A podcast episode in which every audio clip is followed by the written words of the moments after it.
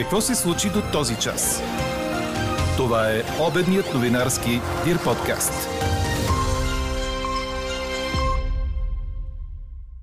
Екологична катастрофа. 20 тона мъртва риба извадиха от язовир за смяно край Аксаково. На дъното имало още. Откриха мина в Черно море, близо до границата с България. Националният футболен отбор на Канада се класира за световното първенство за първи път от 36 години насам. И още, подкрепяте ли да ви извикат да работите в офиса, да плащате найем на тройна цена, ток и вода на двойна и храна на четворна, с заплати от преди две години? Това е един от знаковите коментари по днешния ни въпрос. Подкрепяте ли удължаване на извънредната епидемична обстановка след 1 април? Кои други ваши коментари ни впечатлиха, ще чуете след малко. Говори Дирбеге. Добър ден, аз съм Елза Тодорова. Чуйте подкаст новините по обяд на 28 март. Радваме се на слънчев пролетен ден с температури до 22 градуса. Само в източните райони и северно от планините духа слаб до умерен вятър. Почти същото благоприятно време можем да очакваме и утре, според прогнозата на синоптика ни Иво Некитов. Градусите ще са от 18 до 23 и само след обед в планините може да превали. От два дни няма връзка с българските моряци, които вече месец са блокирани във водите край Мариупол. Това съобщи пред Нова и BTV Севдалина Стоянова, която е съпруга на един от 17-те блокирани моряци. По думите й последно са научили, че се водят боеве до пристанището и по плавателния съд имало поражения от шрапнели. Отделно от това свършвали и провизиите им. Моряците са отказали предложената им преди дни евакуация по суша, тъй като изглеждала особено рискова. Според заместник транспортният министр Владимир Варбанов обаче няма информация за пострадали български моряци, нито от кораба край Мариупол, нито от този край Одеса. Междувременно мина бе открита в Черно море близо до границата с България, съобщи Турското министерство на националната отбрана, цитирано от CNN Тюрк. Мината е открита във водите край градчето и Неада и предстои да бъде обезвредена. В събота подобна мина бе обезвредена и във водите на Босфора. На този фон заплаха за наличие на бомба бе получена в самолет на турската национална авиокомпания Turkish Airlines. Той трябвало да излети от Истанбул за Москва, съобщава CNN Тюрк. Сапьори са претърсили самолета и са установили, че заплахата е фалшива. В последно време са отправени редица заплахи за бомби в самолети на Turkish Airlines, както и на сръбската компания Air Serbia. А в този момент в София се провежда среща на лидерите на държавите членки на НАТО от Юго-Источна Европа. Събитието е по покана на министър-председателя Кирил Петков. В него участват колегите му от Румъния, Северна Македония и Черна гора. В фокуса на дискусиите са отраженията върху региона от войната в Украина, съобщиха от правителствената прес-служба. В 12.30 се очаква да има изявление за медиите. Какво още очакваме да се случи днес?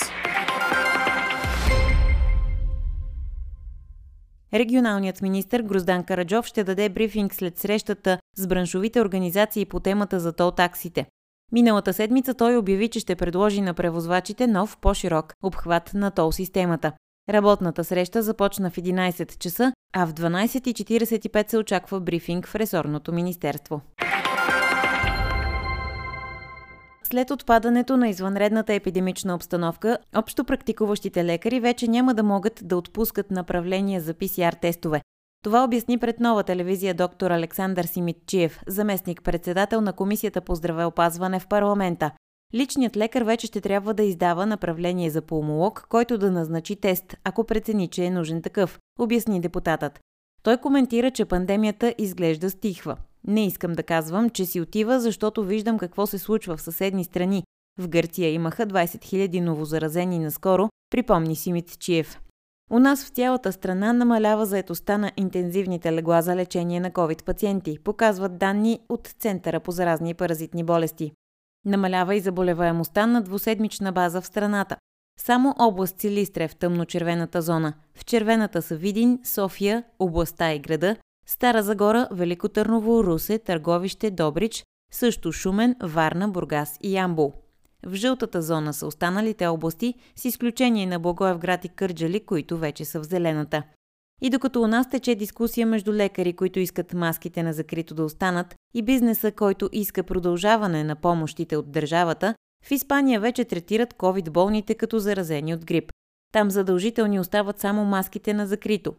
Хора, които се заразят с коронавирус, но развият само леки симптоми на болестта или са напълно безсимптомни, могат да водят нормален живот без да се тестват или изолират, предава ДПА. Само хората в риск ще спазват досегашните ограничения. А в Израел премиерът се оказа заразен с COVID. След като в неделя Нафтали Бенет се срещна с американския държавен секретар Антони Блинкън, днес от кабинета на Бенет съобщиха, че той е дал положителна проба. Израелският премьер се чувства добре и ще продължи графика си по план от дома си. 20 тона мъртва риба е извадена до сега от язовир за смяно край Аксаково, обяви пред БНТ Иван Вълков, представител на концесионерите на язовира. Той определя случващото се като екологична катастрофа. Мъртвата риба е шаран, бял толстолоп, пъстър толстолоп, бял амур и сребриста каракуда. По думите на Вълков има още много мъртва риба на дъното на язовира, която предстои да бъде извадена с подвижен екарисаж. Загубите са големи и още не могат да бъдат изчислени, казва Вълков. От регионалната инспекция по околната среда и водите казват, че причината за екологичната катастрофа е авария в близкия свинекомплекс в село Каравелово. Една от тръбите е изпуснала отпадъчни води, които са унищожили рибата. Четете още в Дирбеге. Националният футболен отбор на Канада се класира за световното първенство за първи път от 36 години насам. До този момент единственото участие на кленовите листа на футболен мондиал бе през 1986. Сега Канада ще бъде част и от шампионата в Катар, като това стана факт след домакинска победа с 4 на 0 над Ямайка, с която канадците спечелиха квалификационната група в зона Северна Америка. Чухте обедния новинарски Дир подкаст. Подробно по темите в подкаста четете в Дирбеге. Какво ни впечатли преди малко?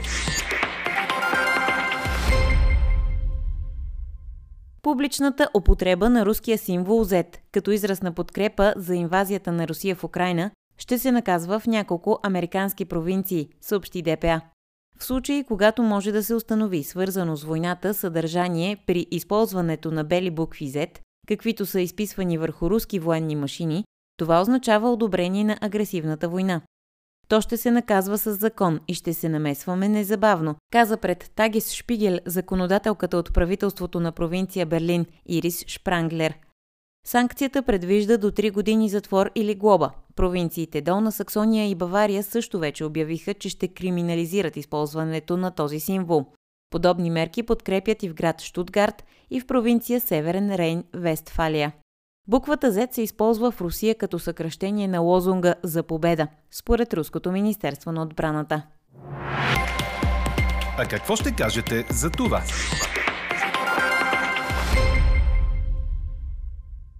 Подкрепяте ли удължаване на извънредната епидемична обстановка след 1 април, ви питаме днес. До този момент превес имат отговорите не. Повдигаме въпроса след като стана ясно, че правителството не възнамерява да продължава извънредната епидемична обстановка, за разлика от някои лекари, сред които и доцент Ангел Кунчев, според когото срокът и трябва да бъде поне до 15 май. Ето и коментарите ви по темата. Удължаването на извънредната епидемична обстановка след 1 април е абсолютна безмислица. Не, че и онази от преди години даде някакъв съществен резултат. По-редно бе заповедта за носенето на маските да е с пожелателен характер – ефектът щеше да е по-голям, казва наш слушател. Друг разчита въпроса ни така. Подкрепяте ли да ви извикат да работите в офиса, да плащате найем в София на тройна цена, ток и вода на двойна цена, храна на четворна, с заплати от преди две години? Преди да подкрепяте или не, помислете внимателно, съветва той. Трети го контрира, цитирам. Какво излиза? Подкрепяме карантина, децата да носят наморници и да нямат детство и образование, за да не ни върнат по офисите ли? Чете ми следното мнение, което е в подкрепа на това извънредната епидемична обстановка да бъде удължена. Да, защото Байганю не се научи да стои на опашки и не знае какво е лично пространство. Анкетата продължава. Гласувайте и коментирайте в страницата на подкаста. Експертен коментар по темата ще чуете във вечерния ни подкаст в 18. Слушайте още, гледайте повече и четете всичко в Дирбеге.